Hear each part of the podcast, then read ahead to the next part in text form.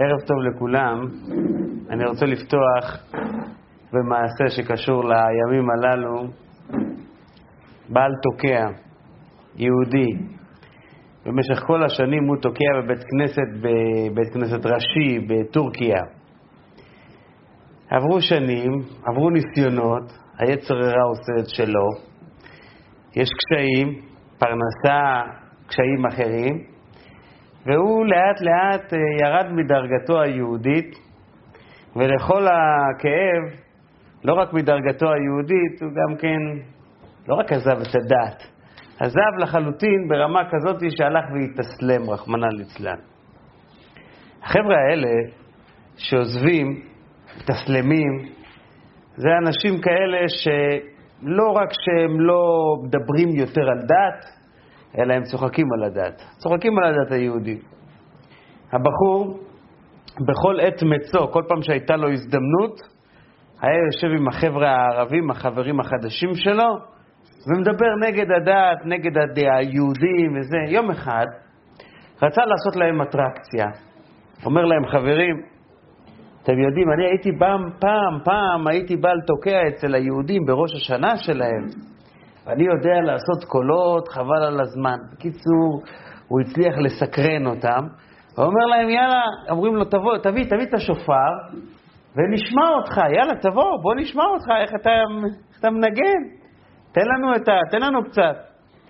רץ הביתה, בדק בתוך הארונות, ככה, הנסתרים, הוא כבר קצת עזב את העניינים, אז הוא מחפש, מחפש, מוצא את השופר, בא הביתה, כולם מחכים, בא למסיבה, למועדון, כולם מחכים, הוא תופס, טו! כל צלול, איך הוא היה מבסוט מזה, נשארתי אותו אחד, יש לי את כל העוצמות, אני אה, כמו פעם תוקע, עושה שברים, טו, טו, טו, טו, טו, עושה את השברים, הולך לו יפה. מגיע לתרועה, שזה הקולות הקטנים, טו, טו, טו, טו, טו, שם הוא נתקע, הוא מנסה להוציא את זה ולא הולך לו, ורואים אותו החבר'ה, אה, אה, אה, אתם יודעים איך שזה נראה שבעל תוקע ב, ב, ב, בחי, ככה בראש השנה נתקע, זה נראה לא נעים, והוא עם החברים שלו, הוא ככה התגאה שהוא יודע ושהוא מומחה, אז היה עוד יותר גרוע, אז נתפס ממש גרוע בעיניהם.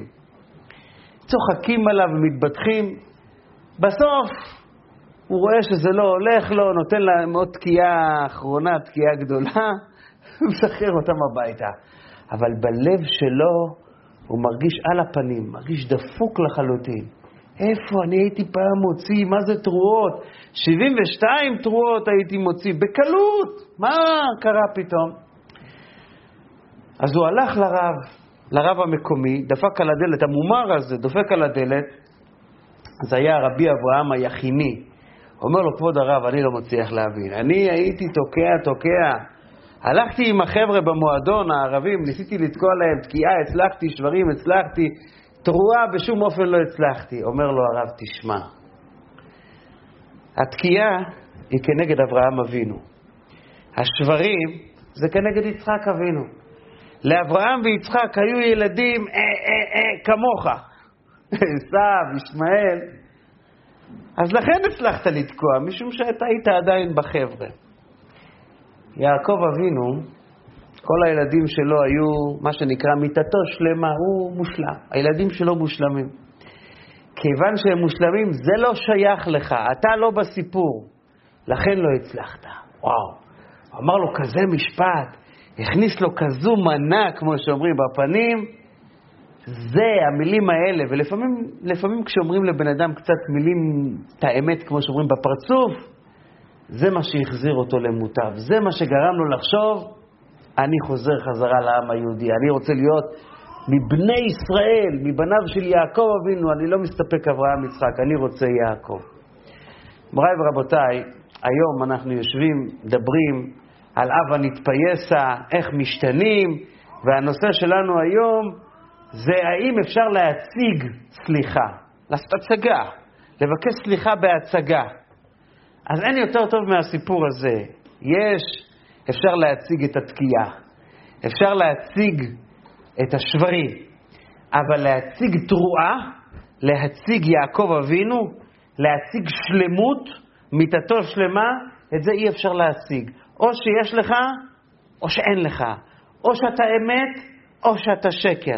שלמות אי אפשר לשחק איתה. הצגות אפשר לעשות בדברים יותר חיצוניים. אבל בפנימיות שבפנימיות אי אפשר להציג, ואני רוצה להמחיש את הנקודה הזאת, קודם כל במה אי אפשר להציג, ואחר כך נראה במה אפשר להציג, ואחר כך נראה איך מההצגות החיצוניות מגיעים גם כן לפנימיות. אבל בשלב הראשון, אני רוצה להדגיש, כשבן אדם עושה דבר בדבקות, כל דבר שאנחנו עושים אותו בדבקות, לא שייך ששם יהיו הצגות. הצגות יש בדברים שאנחנו לא עושים בדבקות המלאה. ואני רוצה להמחיש גם את זה במעשה שהיה. אחד מקובלים האשכנזים המפורסמים בדורות הקודמים, קראו אותו רבי שמשון מאוסטרופולר. הוא היה מקובל גדול. רבי שמשון מאוסטרופולר פגש פעם, ככה הוא מספר בגוף ראשון, פגש פעם את השטן בכבודו ובעצמו. הצדיקים הגדולים יכלו לשוחח עם מלאכים, כאילו זה חברים שלהם. פוגש את השטן, והוא רואה את השטן, איך שהישראלים אומרים בסלנג, על הפנים. עם פנים של איכה. וזה טוב, אם השטן עם פנים של איכה, אז המצב שלנו טוב. אמר לו, מה קרה? למה? איפה השמחה? הרי צריך להיבדו את השם בשמחה. אתה בעבודה שלך, אנחנו בעבודה שלנו, אבל צריך בשמחה. אז הוא אומר לו, מה היהודים עכשיו עושים תשובה וזה, ואני מרגיש חנוק, חנוכיה, אין לי אוויר, כולם עושים תשובה, אין לי מה לחיות. עבר ראש השנה, הגיע עשרת ימי תשובה, והוא פוגש עוד הפעם את השטן, ויש לו חיוך מאוזן לאוזן, חצי ירח. הוא שואל אותו, תגיד, מה הסיפור? מה אתה כל כך מרוצה? מה, מה כל כך טוב? הוא אומר, אני קיבלתי אישור מבדין של מעלה, יש אונייה עכשיו שנמצאת בדרך כדי להגיע באזור של אירופה, לא יגדלים אתרוגים, אז הם מביאים אותה ממקומות חמים. אז קיבלתי אישור לעכב את האונייה, לעשות לה חור בתחתית שלה, והיא תטבע, ובעזרת השם של השטן.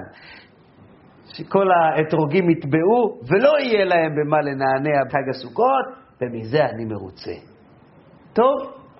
מה הוא יכול לעשות? הוא שומע שמועה כזאת, רבי שמשון, הוא נעשה קצת עצוב, ממשיך הלאה.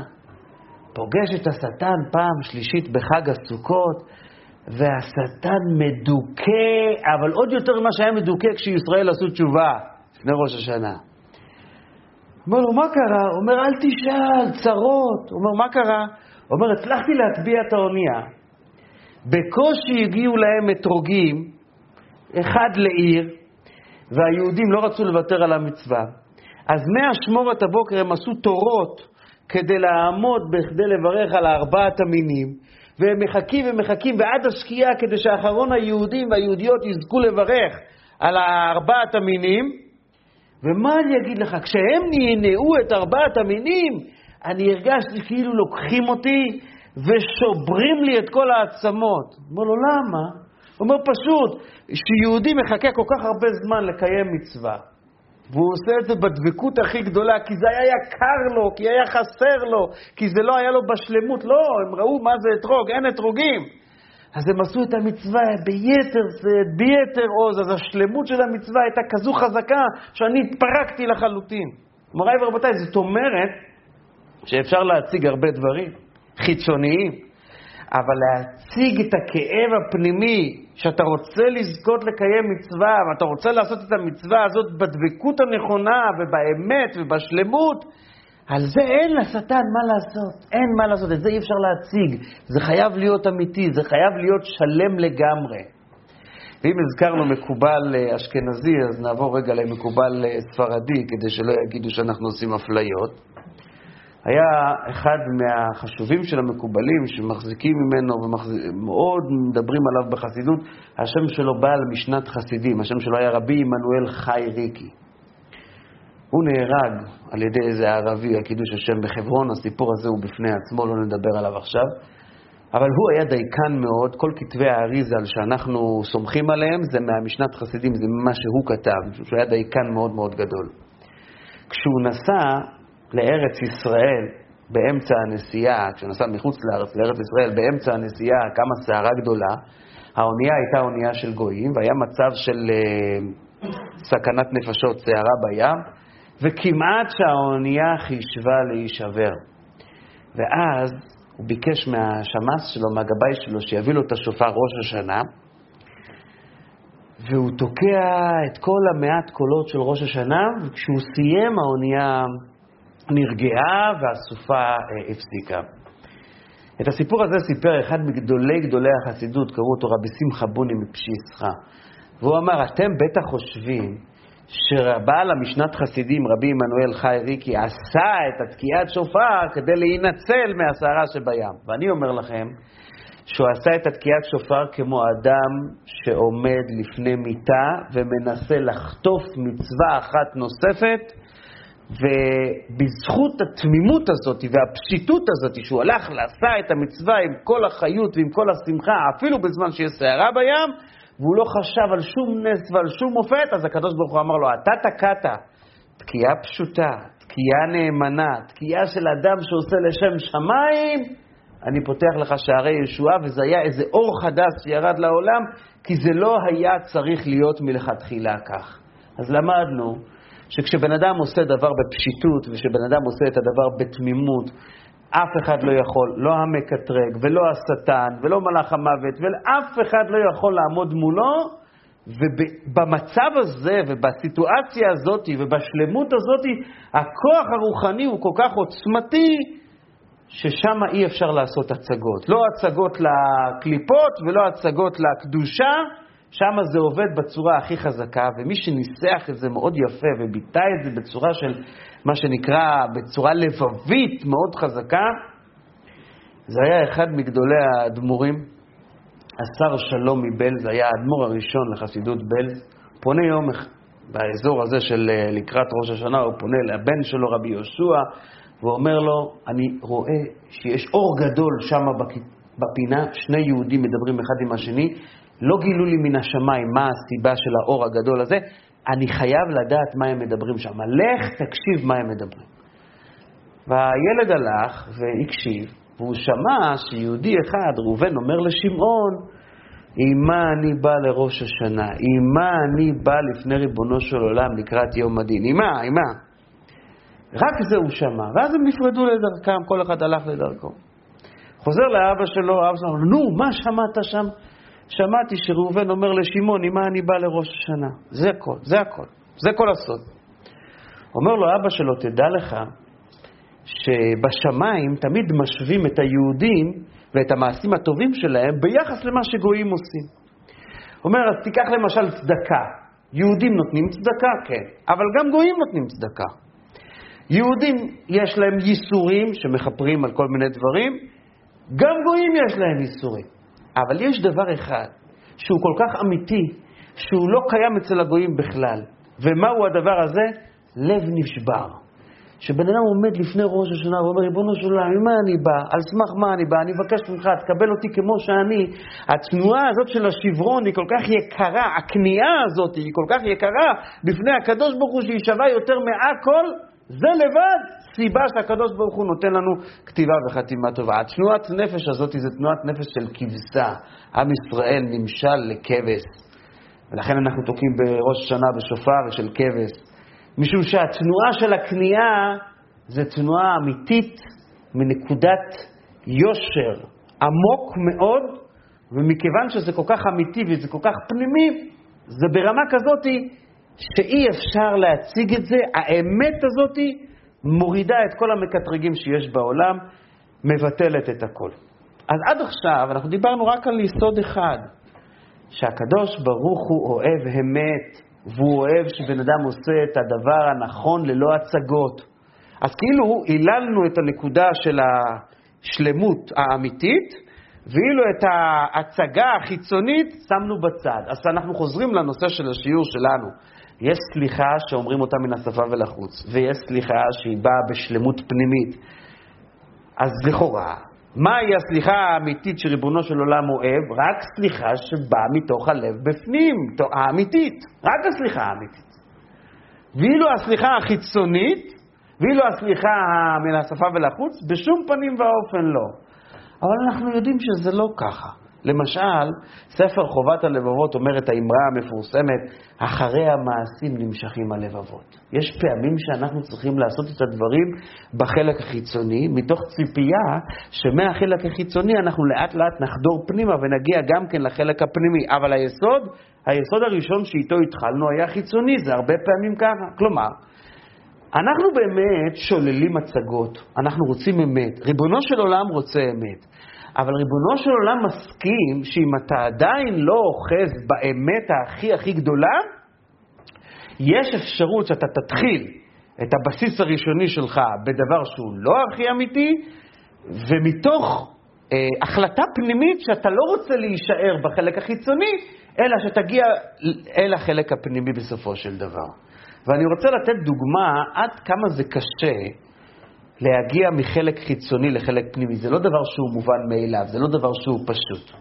אנחנו כולנו יודעים שהקדוש ברוך הוא הבטיח לדוד המלך, שהוא יהיה המלך, הוא ודורותיו יהיו אחריו במשך כל הדורות. דוד ובניו עד משיח צדקנו, שהוא מזרעו של דוד המלך דווקא. ככה נקבע. היה לנו יוסף הצדיק שהיה מלך, היה, היה שאול המלך משבט בנימין. אבל מי שלנצח המלכות שייכת לו זה רק דוד. דוד המלך, דוד מלך ישראל חי וקיים לעד ולנצח נצחים. הייתה תקופה של אה, קרוב ל-מאתיים שנה שמלכו מלכים לא משבט דוד אלא משבט לוי. והם היו מתקופת חנוכה עד מאתיים שנה אחר כך מלכו מלכים מהכהנים. במלכי בית חשמונאי, בגלל שהם עשו את הניצחון של חנוכה, אז הם לקחו את המלוכה. התורה לא כל כך אהבה את מה שהם עשו, אבל זו הייתה עובדה. חלקם נענשו בגלל זה, אבל זו הייתה עובדה, הם היו מלכים. ישנה מחלוקת מרתקת בין המפרשים. איך קראו למלכים של החשמונאים? האם קראו להם בשם מלך או שקראו להם בשם פקיד? הר"ן, רבינו ניסים, שהוא אחד מהראשונים, כותב בדרשות שלו דבר מחריד. לא הייתה מלכותם מצד עצמם כלל, אבל הם כפקידים למלך פרס. זאת אומרת, מלכי בית חשמונאי הם לא מלכים, הם הפקידים של מלך פרס. הם אמנם מתנהגים כמו מלכים, אבל זה לא מלכות אמיתית. זו הייתה הטענה של הר"ן. הברבנל, בפירושו על התורה, בפרשת ויחי, מביא את הדברים של הר"ן ולא מסכים איתו. הוא אומר, כי היו מלכים לא פקידים לפרס, הם נחשבים כמלכים. מוריי ורבותיי, יש כאן מחלוקת רעיונית. בוודאות, מלכי חשמונאי שלטו, אין על זה ויכוח. כל השאלה, האם היה להם מהות של מלך, או לא הייתה להם מהות של מלך. מה בדיוק הדיון כאן? משום שבעצם מלכות בית דוד זה לא סתם שעובר מאב לבנו. יש כאן איזשהו משהו פנימי, משהו עמוק, משהו נשמתי שעובר ביחד עם המשהו המעשי. זה לא רק שתשים מישהו על הבמה ותגיד אני המלך וכולם לשמוע לי, זה לא היה ככה. יש כאן איזשהו כוח נשמתי שנתן הקדוש ברוך הוא. למלכות בית דוד נתן הקדוש ברוך הוא את הכוח הנשמתי הזה. ואילו למלכות בית חשמונאי היה להם כוח מעשי שהם קיבלו מאת מלך פרס, אבל לא היה להם את הצד הנשמתי הזה. על זה טוען הר"ן. מי שיש לו את הצד המעשי של כל חלק וחלק, אבל אין לו את הצד הנשמתי שעומד מאחורי הדברים, הוא לא מלך. זאת אומרת, הבסיס המעשי לא עושה אותו עדיין כאילו הוא המהות הפנימית. אבל הרב אברבנאל אומר, לא, זה שהוא מבחינה מעשית מלך, אפילו שהחלק הנשמתי של המלכות לא נמסר בידיו, אבל בכל אופן זה נחשב כבר כמלכות. הרמב"ם פוסק בפשטות בלשונו, כמו שטוען אברבנאל. הוא קורא להם וחזרה המלכות. היה מלכות בית חשמונאי, הוא קורא לה מלכות. מכאן אנחנו לומדים שיש לחלק המעשי, המעשי של כל פרט ופרט, שהמעשי הוא לכאורה החלק החיצוני, עוד מעט נראה שזה לא בדיוק ככה, אבל החלק המעשי של הדברים, החלק החיצוני של הדברים, יש לו משמעות אמיתית, יש לו איזשהו אה, כוח מיוחד. וכשאנחנו מדברים על הדור שלנו, הדור המיוחד שלנו, הדור שלנו הוא חזק יותר בכוח המעשה. למשל, אנחנו רואים שהרבי בשיחות שלו, כשהוא מדבר, אז כמה פעמים למשל הוא הזכיר את המשפט הזה, המעשה הוא העיקר, שזה משפט רווח מאוד בשיחות.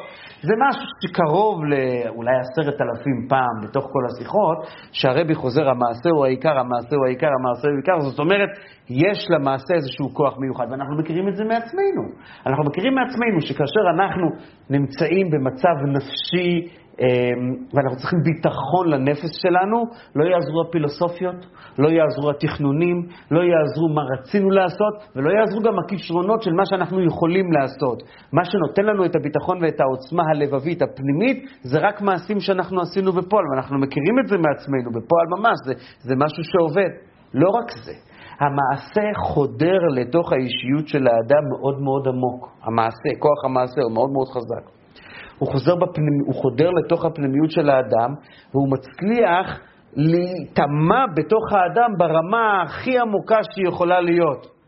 בשנת אלפיים ואחת היה אירוע פיצוץ של מחבל מתאבד בירושלים, בקפה רימון. היה שם בחור נחמד שקראו לו לורן בלום. והבחור הזה, הוא היה עולה מצרפת, שגר בארץ, וכתוצאה מהפיצוץ הוא היה חייל משתחרר. כתוצאה מהפיצוץ הוא איבד, איבד הרבה, איך אומרים, דברים שהוא היה צריך לשקם במשך השנים, אבל אחד הדברים המרכזיים שהוא איבד, הוא איבד את הזיכרון שלו. הוא איבד את הזיכרון שלו ברמה כזאת, שהוא ידע שתי שפות, הוא ידע צרפתית כשפת אם, והוא ידע עברית, ואת שתי השפות הוא שכח לחלוטין. זאת אומרת שלא היה לו אפילו עם מה לדבר. הוא היה צריך ללמוד לדבר, ללמוד שפה מההתחלה, כמו ילד קטן.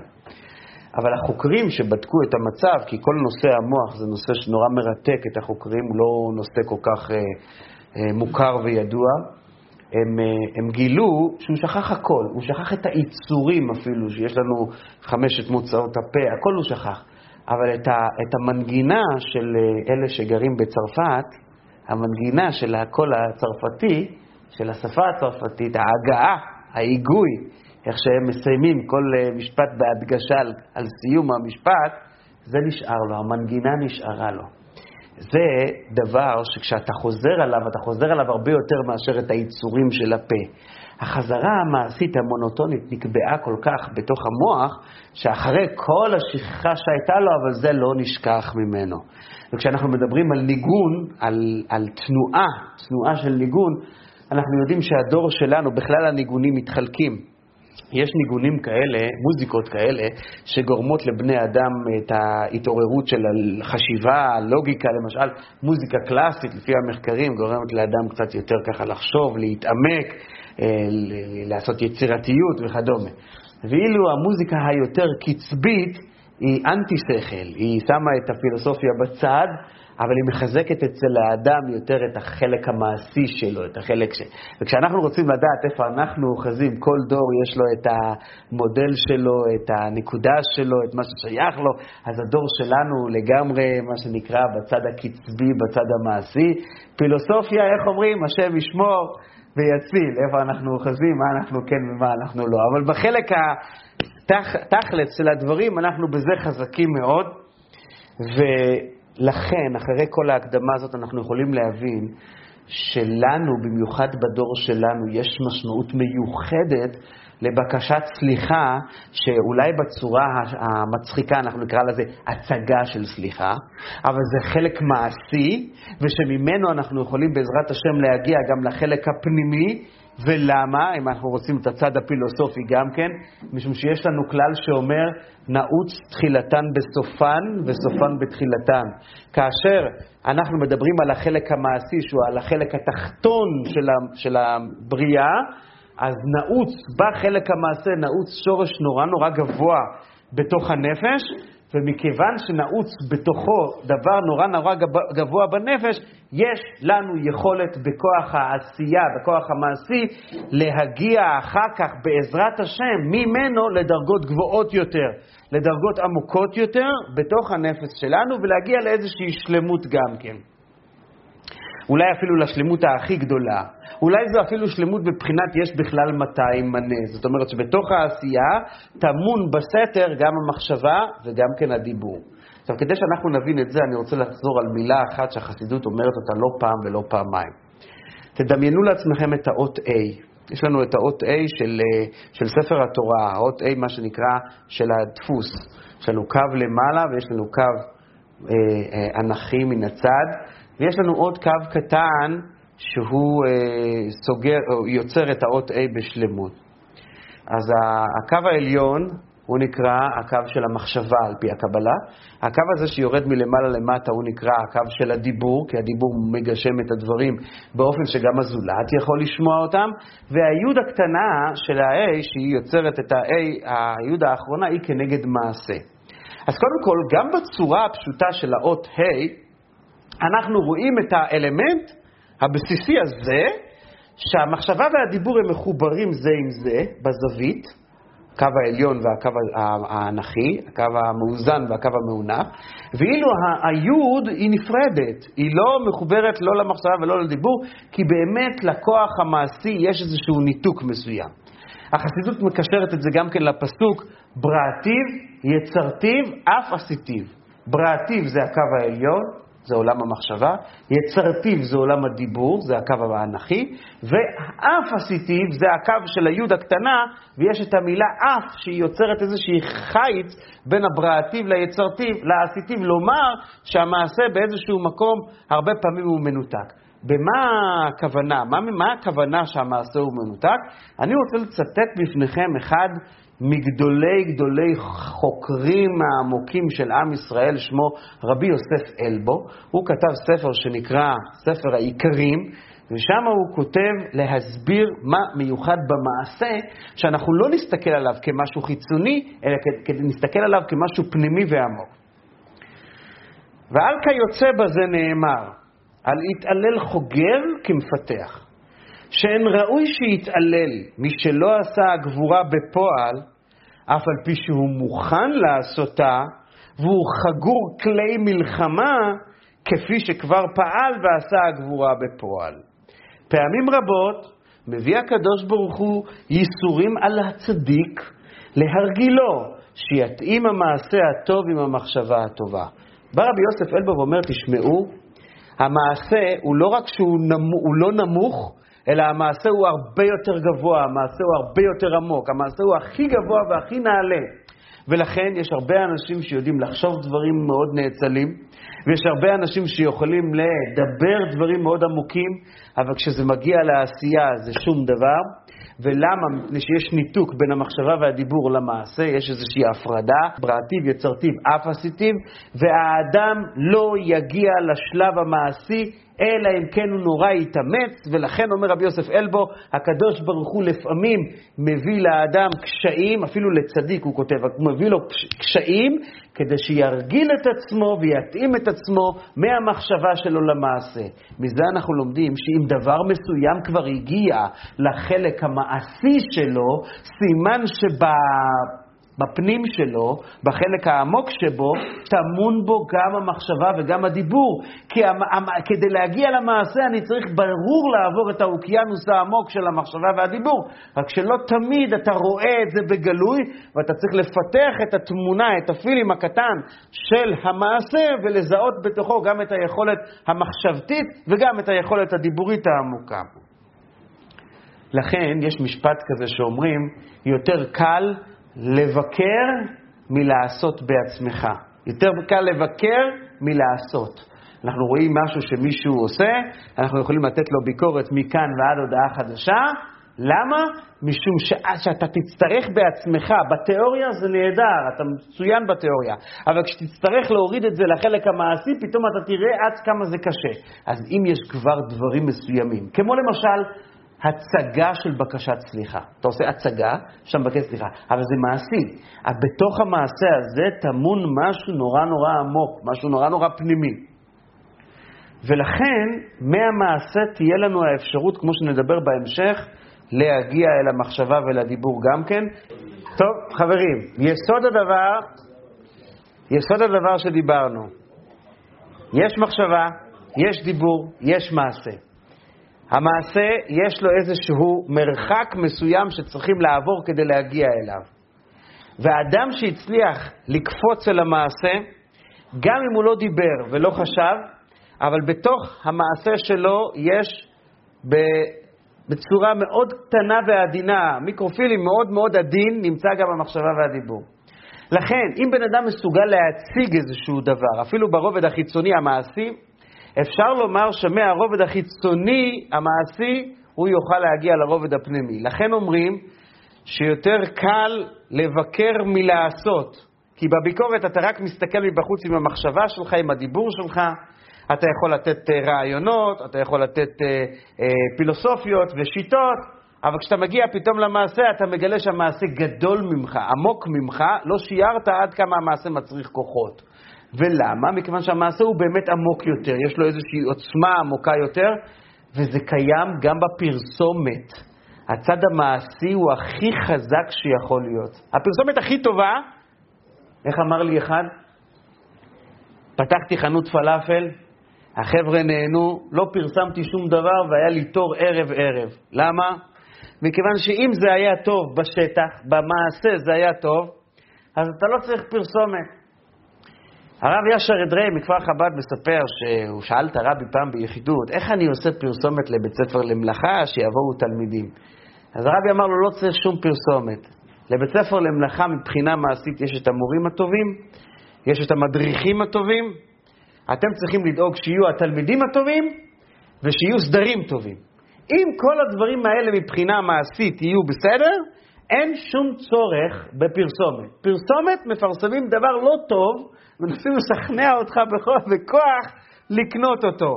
דבר טוב מפרסם את עצמו. כלומר, לענייננו, כוח המעשי הוא מאוד מאוד חזק.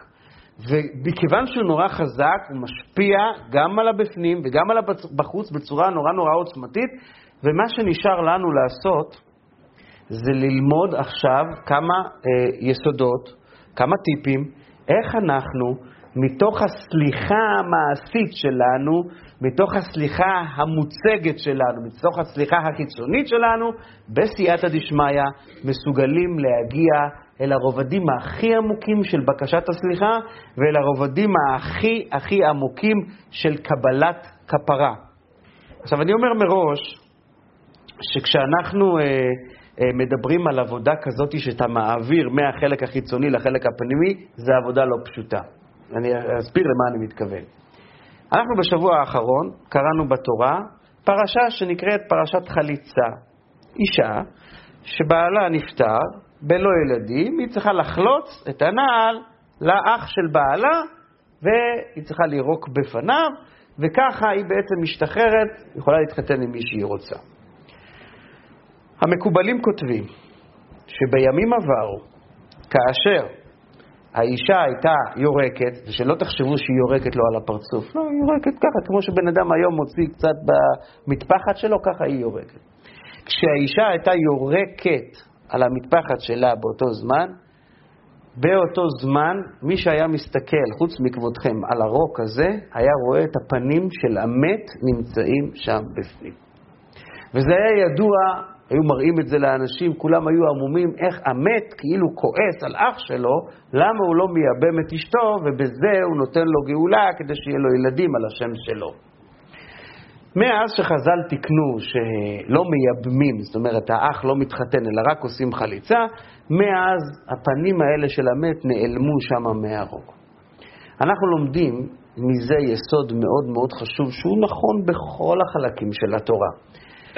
כאשר אתה נמצא במצב של חיצוניות, במצב חיצוני, וממצב חיצוני אתה צריך להגיע לפנימיות, צריכה להיות פה עבודה מאוד מאוד גדולה.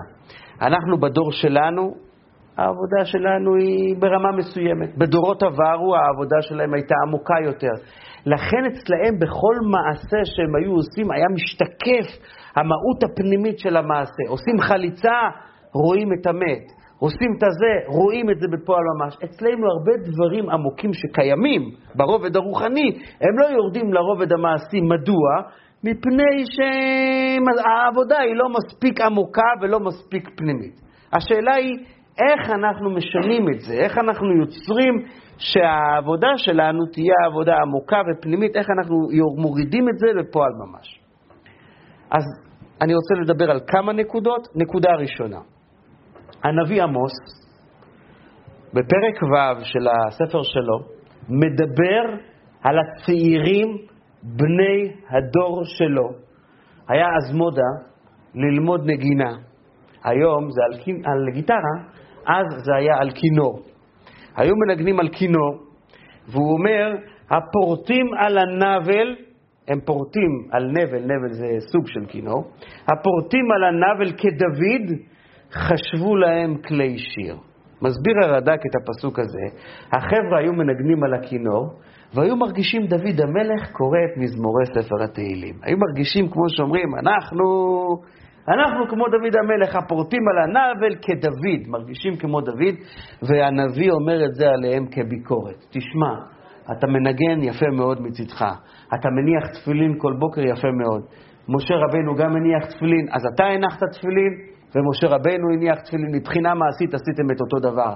אתה רוצה להגיד לי שהנחת תפילין שלך ברובד הרוחני, הכוונתי, זה אותה הנחת תפילין? איך אתה יכול לעמוד, להעיז, לחשוב שנעים זמירות ישראל דוד המלך, כשהוא פורט על הנבל, זה כמו שאתה פורט על הנבל. הוא היה לו את הכוונות שלו, הוא היה לו את הרגש שלו, הוא היה לו את העומק שלו, היה לו איזושהי בחינה מאוד מאוד עליונה וגדולה וקדושה, ואתה רואה את עצמך כאותו אחד, ביקורת. זה לא לעניין. מוריי ורבותיי, אנחנו, וכל הצעירים כאלה, אנחנו עושים מעשים, ואנחנו לוקחים את המעשים האלה ואנחנו בטוחים שזה אותו דבר כמו שהמבוגרים עושים, באותה רמה. דוגמה נוספת, כולם מכירים את הסיפור על רבי פנחס בן יאיר, גמרא בירושלמי, הוא הולך לפדות שבויים, הנהר נפתח לו, הוא עובר, ואז התלמידים שלו שואלים אותו, רבנו, גם אנחנו יכולים לעבור? אז הוא אומר להם, מי שלא ביזה את החבר שלו אף פעם, מי שהוא ענב, מי שמעביר על מידותיו, המים האלה של הנהר לא ישטפו אותו והוא יכול לעבור. אבל מי שהתכבד בקלונו של חברו, ומי שלא נמצא בתנועה השלמה הזאת, היא לא יכול. מה קרה כאן? אומרים המפרשים, הם רואים אותו עובר, ואיך אומרים, השתבח שמנו, כשאנחנו רואים דברים, אנחנו מתחברים אליהם חזק מאוד. אם אנחנו נראה איזה בן אדם פתאום מעופף ככה באוויר עם הידיים, אף, עולה, יורד, נראה את זה דקה, נראה את זה דקותיים, נראה את זה שעה, פתאום אנחנו גם כן נעשה ככה ונראה, אולי אנחנו יכולים גם כן לעוף. מה הוא מיוחד? מה הוא שונה? מבחינה מעשית, גם אנחנו יכולים לעשות עם הידיים ככה, אז למה לא? בא הנביא ואומר לך, תשמע, אבל דוד זה לא אתה. רבי פנחס בן יאיר, זה לא אתה. נכון, מבחינה מעשית הוא פתח את הנער, וגם אתם יכולים לרדת לנער. מבחינה מעשית עשיתם את אותו דבר. אבל זה לא אמת, מכיוון שבעומק של המחשבה, בעומק הפנימי של העניין, מי אמר לך שזה יכול להיות? מי אמר לך שאתה באמת שווה? אתה לא עומד באותה רמה שבו הוא עומד. אתה מדבר על המים רבים שלא ישטפו אותך? תגיד לי, ביום יום שלך, המים רבים בלשון החסידות, זה הקשיים, זה התרדות של הפרנסה וכו' וכו'. הם גם כן לא שוטפים אותך. רבי פנחס בן יאיר, שום דבר גשמי לא מצליח לשטוף אותו. הוא נשאר עדוק בתורה שלו, הוא נשאר עדוק בקיום המצוות שלו, הוא נשאר עדוק בחיי היום יום שלו, אז הוא כז... ברמה רוחנית כזאת, אז כשהוא מגיע למים, המים לא מצליחים, לא, לא, לא, לא, לא, לא עושים לו שום דבר. אתה גם נמצא ברמה הזאת. בעצם נדרשת מהאדם איזושהי עוצמה מסוימת של ענווה, להבין שהמעשה שלי הוא עדיין לא מושלם. עכשיו, לא באנו לדבר שהאדם מוריד את עצמו. אם האדם ידע שהמעשה שלו עדיין הוא חסר, והמעשה שלו הוא יכול להגיע לכוונה גדולה, עמוקה יותר וכו' וכו', אז הוא יגיע לשם בסופו של דבר. אם אתה לא מצפה להגיע למשהו, ואם אתה לא מנסה להגיע למשהו, לא תגיע אליו אף פעם. עכשיו, בוא נראה. אז איך מגיעים? זאת אומרת, אני הבנתי שהמעשה שלי דומה למעשה של משה רבנו, המעשה שלי דומה למעשה של רבי פנחס בן יאיר, המעשה שלי דומה לדוד המלך, אבל הפנימיות שלי עדיין לא. אני רוצה להגיע לפנימיות. איך אני מצליח בשלבים לעשות את זה? יש לנו פסוק, אומרים אותו בקידוש, זה בספר משלי ששלמה המלך, סוף, ה, סוף הספר. רבות בנות עשו חיל, ואת עלית על כולנה. המפרשים, אלה שבעצם מסתכלים על הפנימיות תמיד, הם שואלים, רבות בנות עשו חיל, הבנתי. אבל מה זה ואת עלית על כולנה? אז אתה רוצה לשבח בן אדם שעשה מעשה גדול, אז תשבח אותו, אתה משהו. למה אתה צריך להגיד את המשפט הזה, אתה משהו, וכולם לא מגיעים לקרסוליים שלך. אף אחד לא הגיע לרמה שלך. למה אתה צריך להגיד את זה? מה, אנחנו מודדים את הדברים בהתאם ל, ל, למה שקורה סביבנו? בואו ניקח דוגמה נוספת. יש אמרה כזאת, פתגם כזה, ש, שהעם אומר, ממשה עד משה לא קם כמשה. משה, משה רבינו, עד משה בן מימון, לא קם כמשה. ממשה עד משה, שמשווים את משה רבנו לרבנו משה בן מימון, הבנתי. אבל למה אתה צריך להגיד את המשפט הזה לא קם כמשה? לא, אף אחד לא הגיע לשם, לא אף אחד. עכשיו, גם בתוך עולמה של חסידות אנחנו רואים את זה. התלמיד הגדול של הבעל שם טוב, אחד מהתלמידים הגדולים של, ה, של המגיד ממזריץ' וגם של הבעל שם טוב קצת, היה רבי מנחם מנדל מויטבסק. הוא כותב באחד המכתבים שלו על הבעל שם טוב הגדרה. אז הוא אומר, אחד היה, הבעל שם טוב היה אחד, ומהקדמונים לא קם כמוהו, ואחריו לאפר מי יקום. איך אומרים? אתה רוצה להגיד שהבעל שם טוב הוא גדול? דבר על החיובי, דבר על זה. למה אתה צריך להגיד, אין כמוהו, אין כמוהו. זה, זה, למה הסגנון הזה? התשובה היא, זה מופנה אלינו, זה לא מופנה על הבעל שם טוב, הרי רוצים אותנו ללמד משהו. זה לא מופנה על הרמב"ם ועל משה רבינו, זה מופנה אל התפיסה שלנו. מה רוצים ללמד? רוצים ללמד שהאדם, אתה, אם אתה רוצה להתקדם בחיים שלך, אתה חייב להסתכל ימינה שמאלה בעיניים מפוכחות. כולנו עושים את אותו מעשה, האם כולנו, כולנו הגענו לאותו מקום? כולנו הגענו לאותה תחנה, כולנו חיים באותה שמחת נפש, כולנו חיים, חיים באותה דרגה. יבוא בן אדם ויגיד, כן, אני כמו משה רבינו. תסתכל טוב על משה רבינו, אתה, אתה באמת בעוצמה שיש ביום יום למשה רבינו. סדר היום שלך דומה לסדר יום של משה רבינו. תסתכל בעיניים מפוכחות. אם אתה תמדוד את עצמך רק על פי עצמך, אז האף שלך יהיה למעלה ואתה תהיה בטוח. מי ידמה לי ומי ישווה לי, אבל ברגע שאתה מתחיל להסתכל ימינה ושמאלה, הדברים מתחילים, כמו שאומרים, לרדת. אנחנו נמצאים בדור שמכוונן את כל האנשים של הדור לאמת. פעם בן אדם היה חושב שאם אני אדבר בפתוס, ואם אני אדבר בעוצמה, ואני אגיד דברים חזקים, ואני אצליח להרעיד את כולם ולרגש את כולם, הניצחון בידיים שלי, הקלף בידיים שלי. היום בן אדם עומד, מדבר, אומר משהו, מביאים לו אחר כך סרטון, אמרת אתמול משהו אחר. שלשום אמרת משהו אחר. וזה מודל, זה לא רק למישהו אחד, זה בכלל, זה קיים כל הזמן. היום לא מודדים אותך לפי מה שאמרת, ואם אמרת את זה בכעס, ובריתחה, וברגש, ובפתוס. לא, זה אמת. זה מתכונתי, זה חוזר על עצמו מכל הכיוונים, האמת מסכים על עצמו מכל צד, אתה רואה שזה אמת שהיא קיימת ולא זזה מבחינה אחת לבחינה שנייה.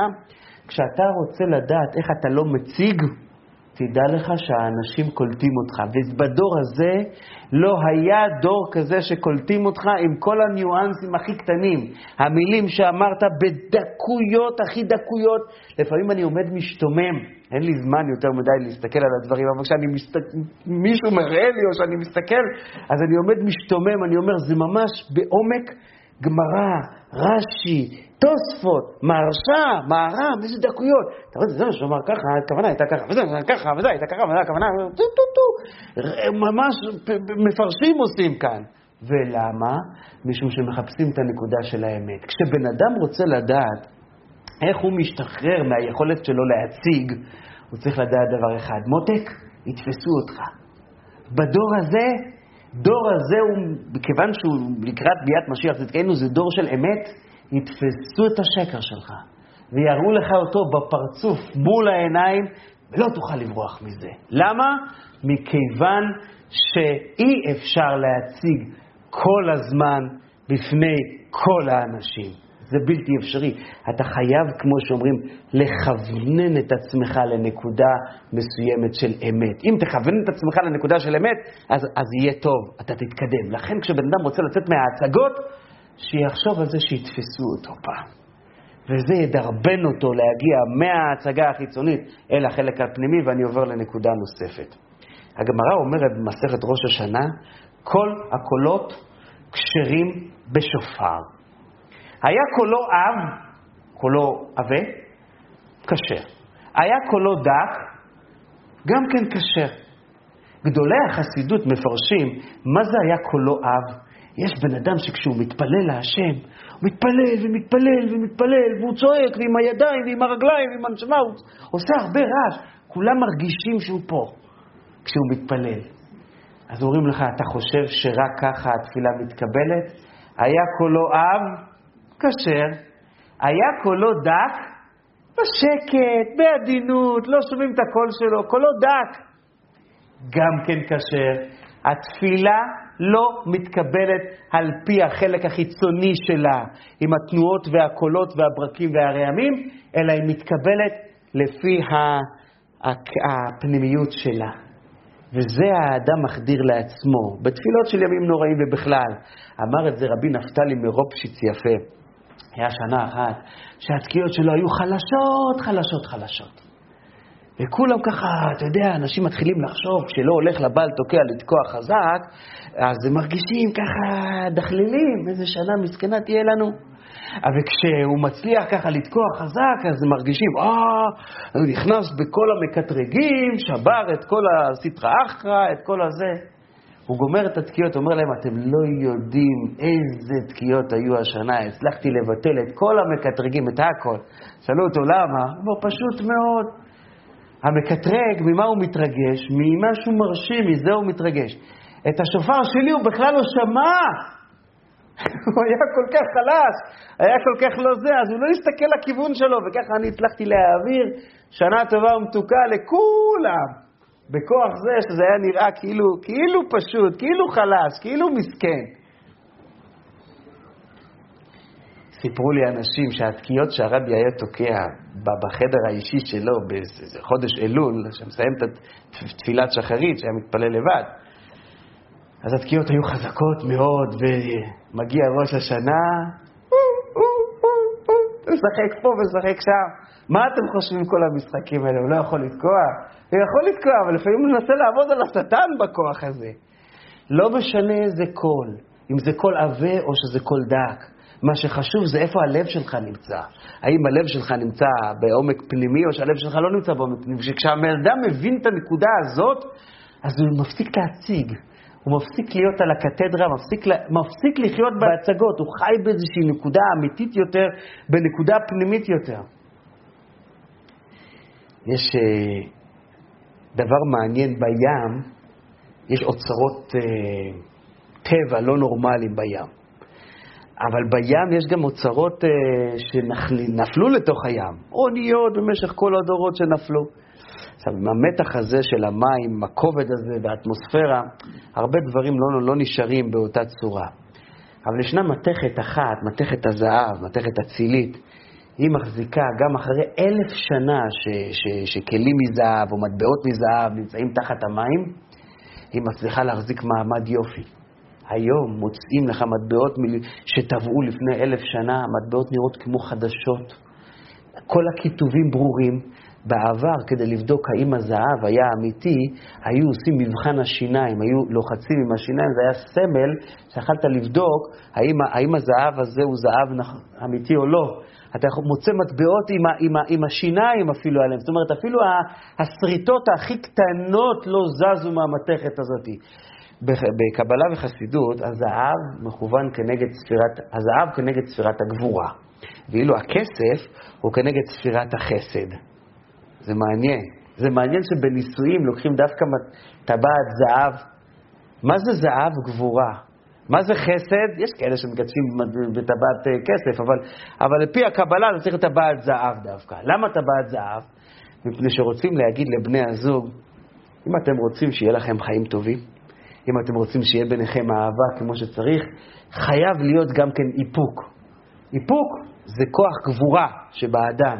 איפוק, לא כל מה שאתם רוצים להגיד אחד לשני בפרצוף אומרים, זה יכול לפגוע. לא כל מה שאתם רוצים אתם עושים, יש כוח מסוים שאתה עוצר. המטבע הזאת של הזהב מלמדת אותנו כלל מאוד יסודי בכלל החיים. היא יכולה להיות במים, אבל כיוון שהיא גבורה, כיוון שיש לה כוח של שימור עצמי חזק, היא תאריך ימים לאורך כל הזמן. כשאנחנו מדברים עכשיו לצאת מההצגה אל הפנימיות, לצאת מהסליחה החיצונית אל הסליחה הפנימית, אל הסליחה העמוקה, אנחנו צריכים להיות זהב. אנחנו צריכים להיות אנשים של זהב. ירושלים של זהב.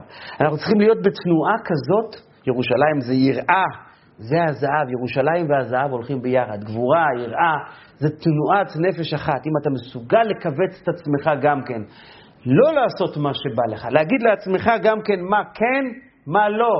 איך אומרים, מי שיודע להגיד לחברים שלו לא, יודע להגיד ליצר הרע שלו לא. אדם שמסוגל להגיד גם כן לא. אנחנו, אנחנו נמצאים בדור כל כך של כן, אבל כשרוצים להצליח ולהשתמר למשך זמן ולהגיע מחיצוניות לפנימיות ולפנימיות נצחית, חייבים את הכוח של הלא. למה אנחנו בראש השנה אוכלים דבש? תפוח בדבש, חלה בדבש. הדבש מככב אצלנו בשולחן של ראש השנה, בתחילת השנה. הדבש יש לו תכונה בשונה מהרבה הרבה מוצרים אחרים. כל המוצרים, ככל שהם מתיישנים, כמעט כל המוצרים, ככל שהם מתיישנים, הם הופכים להיות פחות טובים. פחות טעם, פחות זה, פחות זה. יש לנו מוצרים שככל שעובר הזמן הם נעשים יותר טובים. כמו למשל, אה, אה, אה, יין. לכן אומרים, ענבי הגפן, בענבי הגפן דבר נאה ומתקבל. למה? עכשיו הם רק התחתנו, אז יש להם קשר מסוים. אנחנו מאחלים להם שהם יהיו כמו ענבי הגפן, שככל שעובר הזמן, הקשר יהיה יותר ויותר טוב, יותר ויותר מוצלח, כמו היין. אבל הדבש הוא שונה, הוא לא מוכחש עם הזמן, והוא לא נעשה חזק יותר עם הזמן כמו היין. הוא נשאר כמו שהוא מההתחלה עד הסוף, אותו דבר. היום מוצאים בפירמידות פרעונים מלפני אלפי שנים שקברו אותם, שמו להם דבש, כנראה חשבו שהם התעוררו באמצע החורף והם יהיו רעבים, שמו להם דבש לידם שיהיה להם מה לאכול.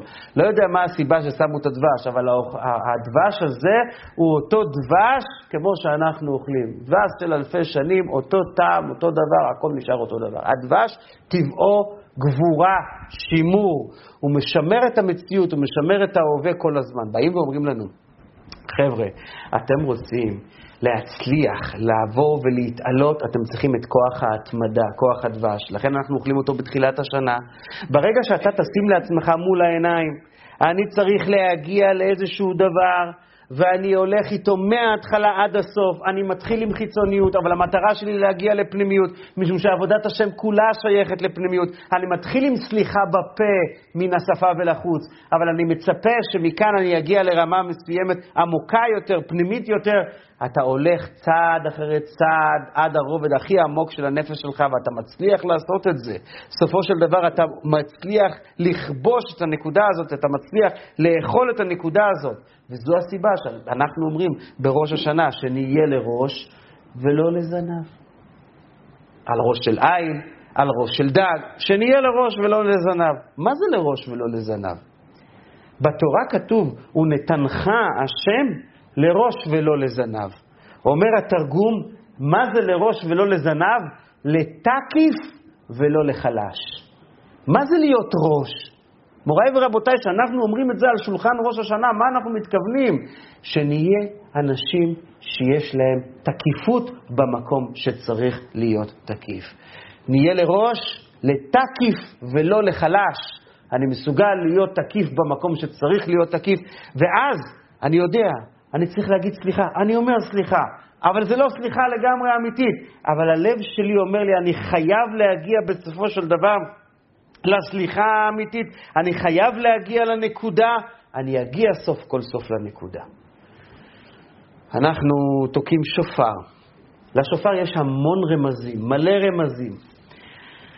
אפשר לומר, השופר מלא רימון, רמזים כרימון. יש לו רמזים מלא.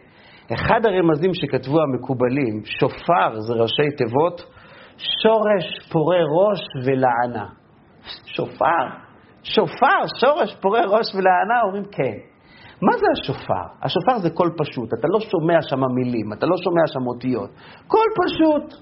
קול שגם אילם, רחמנא ליצלן, יכול להוציא אותו מהשופר. הוא לא צריך, הוא לא צריך לדבר כאן, זה, זה, זה רק הפשוט. גם את זה הוא יכול לעשות. מה מוציא מהנפש שלנו את השורש פורה ראש ולענה? מה מוציא מהנפש שלנו את התנועה הזאת שאנחנו, בוא נעשה הצגה ונעבוד על כולם. עזוב, עזוב, בוא, נעבוד עליו, נרמה. מה מוציא מאיתנו את השורש פורה ראש ולענה של החיצוניות, של השקריות, של הצד ההצגתי של החיים? מה מוציא מאיתנו? קול פשוט, טענות פשוטות. הרמב"ם כותב דבר מפתיע, חזק. אומר, אתם נמצאים בוויכוח, זה טוב גם בוויכוחים בתוך הבית, כן? אתה נמצא בתוך ויכוח, ואתה רוצה עכשיו לנצח בוויכוח. איך אומרים? להתווכח ותמיד לנצח. איך מגיעים לזה? יש לך טיעון א', טיעון ב', טיעון ג', טיעון ד', טיעון ה', תבדוק, תקטלג את הטיעונים שלך לפי רמות. הטיעון שהוא הכי פשוט והוא הכי חזק, תגיד רק אותו ואת השאר לא. הרמב"ם מדבר פה כפסיכולוג. יש לך ארבע טיעונים, ולא עשית לי ככה, ולא אמרת ככה, ולמה עשית? אומר, אתה טועה. ברגע שאתה זורק המון ביקורת לכל הכיוונים, האדם יתפס על איזשהו שביב הכי קטן של חוסר דיוק שאתה אה, אמרת, בתוך מערכת שלל הטיעונים שתפסת, והוא ימחוק את כל חמשת הטיעונים שלך במכה אחת, בגלל חוסר דיוק שנדמה לו באיזשהו דבר. כך כותב הרמב"ם. אומר לכן, אם יש לך כמה טיעונים, תבחר רק את הכי פשוט, כל פשוט, כל ששופר, כל ש- ש- שמוציא את השורש פורה ראש ולענה, פורה, שורש שמשתיק את המקטרג. הדבר שהכי חזק תגיד אותו, ותגיד רק אותו. שלא יוכלו להתאפץ בדברים מורכבים, ושלא יוכלו להוציא את הדברים שלך ממשמעותם, ולבלבל ולשגע ולהטעות. זה יסודי מאוד. כשאנחנו רוצים לבוא לעצמנו ולהגיד, לא צריכים להציג, צריכים להיות אמיתיים, אנחנו צריכים לדבר לעצמנו ישירות, דירקט. מה יוצא מזה שאתה מציג? זה בסוף מתגלה. זה לא באמת משפיע על הנפש, זה לא באמת גורם לאנשים באמת לקבל ממך, אז בשביל מה אתה עושה את זה? תגיד את הטיעון הפשוט, אם הטיעון הפשוט אין ליצר הרע מה לעשות. לזה הוא נכנע לחלוטין. ולפני שאני עושה סיכום לכל מה שדיברנו, כדי שיהיה לנו משהו ביד שאנחנו זוכרים טוב, ראש השנה היה עוד משהו גדול מאוד. יוסף הצדיק יצא מהמאסר שלו בראש השנה. והמפרשים שואלים, מדוע הגמרא מצאה לנכון לספר לנו שיוסף יצא בראש השנה? מה אכפת לנו? זה מאוד, זה מאוד מרגש, יוסף יצא בראש השנה. אבל רוצים להגיד לנו איזשהו דבר, רוצים ללמד אותנו באיזה איזשהו משהו. אומר החידושי הערים, איגור, אומר דבר מעניין. אומר, רוצים להגיד לנו שבראש השנה יש תפתח, יש איזשהו כוח רוחני, איזשהו צינור רוחני שנפתח בשמיים, שכל אדם יכול לצאת מהמאסר שלו, שכל אחד יכול לצאת מהקשיים שלו, שכל אחד יכול לצאת מהמבוך הפנימי שבו הוא נמצא בתוך עצמו. וכשאנחנו מדברים על המבוך הכי קשה של האדם, זה הגלות של האדם בתוך עצמו, זוהי הגלות הכי הכי המסובכת, הכי הכי קשה שהאדם מתוך עצמו. אז איך יוצאים מזה? מבקשים מהקדוש ברוך הוא סייעתא דשמיא בראש השנה, והוא בעזרת השם יעזור. אבל השאלה היא איך אנחנו יכולים לעשות לזה כלי. אז מספרים על אחד הצדיקים שהגיע אליו, דיין מהקהילה שלו, אמר לו, כולם יורדים עליי, וזה מאוד אופייני שהדיין יורדים עליו, כי הוא פוסק פעם לזה ככה, פעם לזה ככה, אז אנשים מדברים עליו. אומר, האנשים מצירים את צעדיי, אני סובל סבל גדול. אומר לו הרבי שלו, איך יכול להיות שיש לך בכלל זמן לדבר על אחרים? איך בכלל יש לך זמן לחשוב מה עושים לך האחרים? אתה צריך להיות כל כך עסוק. עד שלא יהיה לך זמן בכלל להסתכל מה שקורה מסביב. ולענייננו, כשאנחנו מדברים על לצאת לחירות, יוסף יוצא לחירות. יוסף היה בבית סוהר, היה לו כל הזמן שבעולם לחשוב. יוסף היה בבית סוהר, היה לו את כל המחשבות הנוגות שבעולם שהוא יכל. אחרי שהוא יצא מבית סוהר ויריצו מן הבור, לא היה לו רגע לנשום, רגע לבלוע תרוק לא היה לו. היה צריך לנהל את כל מצרים. אם אתם רוצים לדעת מה זה נקרא לצאת מהמאסר, ראש השנה, מה זה נקרא לצאת מהמאסר? אדם לעמל יולד, אתם קרואים אדם, אדם שעסוק מבוקר עד ערב, וכשיש לו יותר זמן הוא עוד יותר עסוק, והוא מעמיס על עצמו עוד ועוד, זה הבן אדם המאושר, זה הבן אדם של מתוקה שנת העובד, שהוא הולך לישון, הוא יושן טוב. זה הבן אדם שאין לו חלומות מבעיטים בלילה ולא ביום. זה האדם שמרגיש משוחרר, מרגיש שהוא עושה משהו בעולם. למה? כי הוא עסוק לגמרי, הוא מקיים את הצו של אדם לעמל יולד. הלצאת מהמאסר זה כמו לצאת מיוסף הצדיק. יצאת מהמאסר של יוסף, אני יוצא לתוך עמל של כל המיצרים והגבולים, שאת כל זה אני צריך לנהל. כשבן אדם עושה את זה ועובד על זה, אז יש לו סייעתא דשמיא למעלה מדרך הטבע, יש לו גם כן שמחה ויש לו גם כן עושר. ברשותכם, הנקודה הראשונה שדיברנו, יש דברים עמוקים שאי אפשר להציג אותם. את השלימות הפנימית של האדם אי אפשר להציג. את הדבקות שלו במצוות, את הקנייה האמיתית שלו לבורא עולם אי אפשר להציג. זה משהו עמוק, זה משהו פנימי. אבל עם כל זה, שחוסר ההצגות זה דבר מאוד קדוש ומאוד נעלה, לפעמים צריך להתחיל את עבודת השם באמצעות הצגה. לפעמים צריך להתחיל עם בקשת סליחה מן השפה ולחוץ, בקשת סליחה חיצונית, אבל מתוך כוונה שנגיע ממנה אל סליחה עמוקה יותר, אמיתית יותר. זה לא משחק, זה לא חיצוניות וזה גם לא שקר, זה פשוט סדר והדרגה. אנחנו הולכים מבחוץ, צועדים מבחוץ לבפנים, ואז מהמעשה שהוא נראה חיצוני אנחנו מגלים שמעשה הוא דבר עמוק מאוד, וממנו אנחנו יכולים להגיע לסליחה עמוקה. המעשה זה דבר שחודר מאוד עמוק בנפש, הוא משפיע חזק מאוד על האדם ועל הסביבה. נקודה שלישית, מהמעשה כדי להגיע אל הפנימיות, מהסליחה של ההצגה להגיע לסליחה פנימית, צריך עבודה.